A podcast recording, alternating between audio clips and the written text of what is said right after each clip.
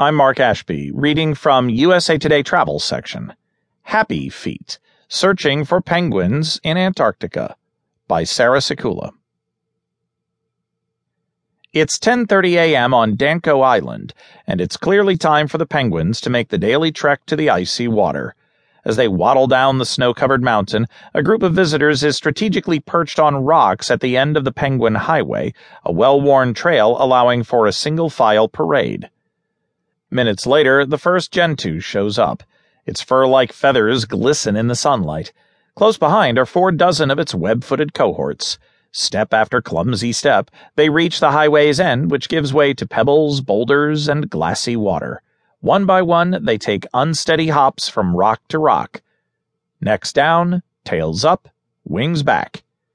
One plunges in and out of the water in fine torpedo like fashion.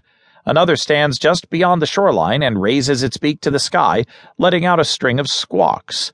A handful of neighbors do the same in what becomes an impressive penguin choir of guttural gurgles and sounds reminiscent of squeaky toys.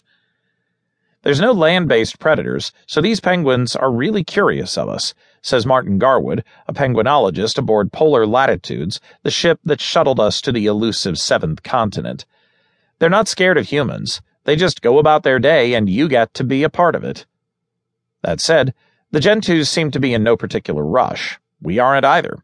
That's the thing about Antarctica. Time seems to stand still. The dramatic landscapes and up close animal encounters reel you in.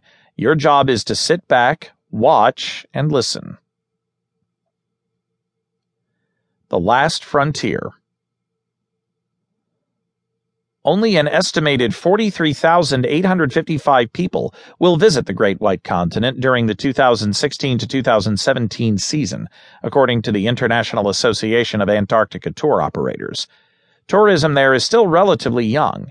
In fact, 2016 marks only the 50th anniversary of organized tourism to the region. As travel in general gets more accessible, people want to go farther, says Jonathan Goldsmith, a polar region specialist with Audley Travel, a company that creates customized itineraries. Trips to Antarctica are on the rise because tours are more available at a wider range of price points than ever before. Of course, penguins aren't the only draw. Antarctica's chilly waters are filled with crab eater seals, orcas, and humpback whales. Overhead, it's easy to spot fast flying petrels, Antarctic terns, and albatrosses with wingspans of up to 11 feet. Not to mention the fascinating history. A visit to Antarctica will have you following in the footsteps of adventurers who won fame during the heroic age of exploration. Among the list of brave souls was Ernest Shackleton, and 2017 marks the 100th anniversary of the end of his endurance expedition, 1914 to 1917. When his ship was demolished, he left his crew on Elephant Island and traveled 800 miles in a lifeboat to find help. He did not lose a single crew member. Remoteness, vast open icy landscapes, unblemished nature, and 24 hours of sunlight are all notions that capture a traveler's attention and desire to visit Antarctica, Goldsmith says.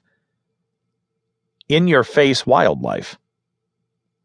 On an afternoon excursion to Hannah Point, we meet gregarious elephant seals and their pups, or weaners, as they are called. Go get some weaner love, says Hannah Lawson, our expedition leader. We enthusiastically hop out of the Zodiac. A male elephant seal, who likely weighs in at least 5,000 pounds, makes belching noises in the distance. Its distinctive snout flops to and fro as it tosses its head in a sign of dominance.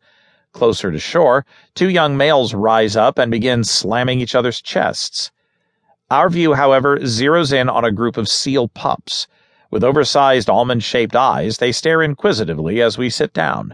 And just a few minutes later, we discover what weaner love is. One pup caterpillars its way toward my sister, lays its head on her boot, and makes a sneezing noise. My sister imitates the sneeze, and it takes that as a cue to inch closer, and closer, until it successfully snuggles right next to her. Its head lifts up just a foot away from her face and attempts to nibble her backpack strap. Luckily, I'm not left out of the snuggle fest. Weaner number two makes its way onto my outstretched legs. Even though it's likely about 30 days old, it already weighs 300 pounds. Later on board the Hebridean Sky, which has specialized in small ships.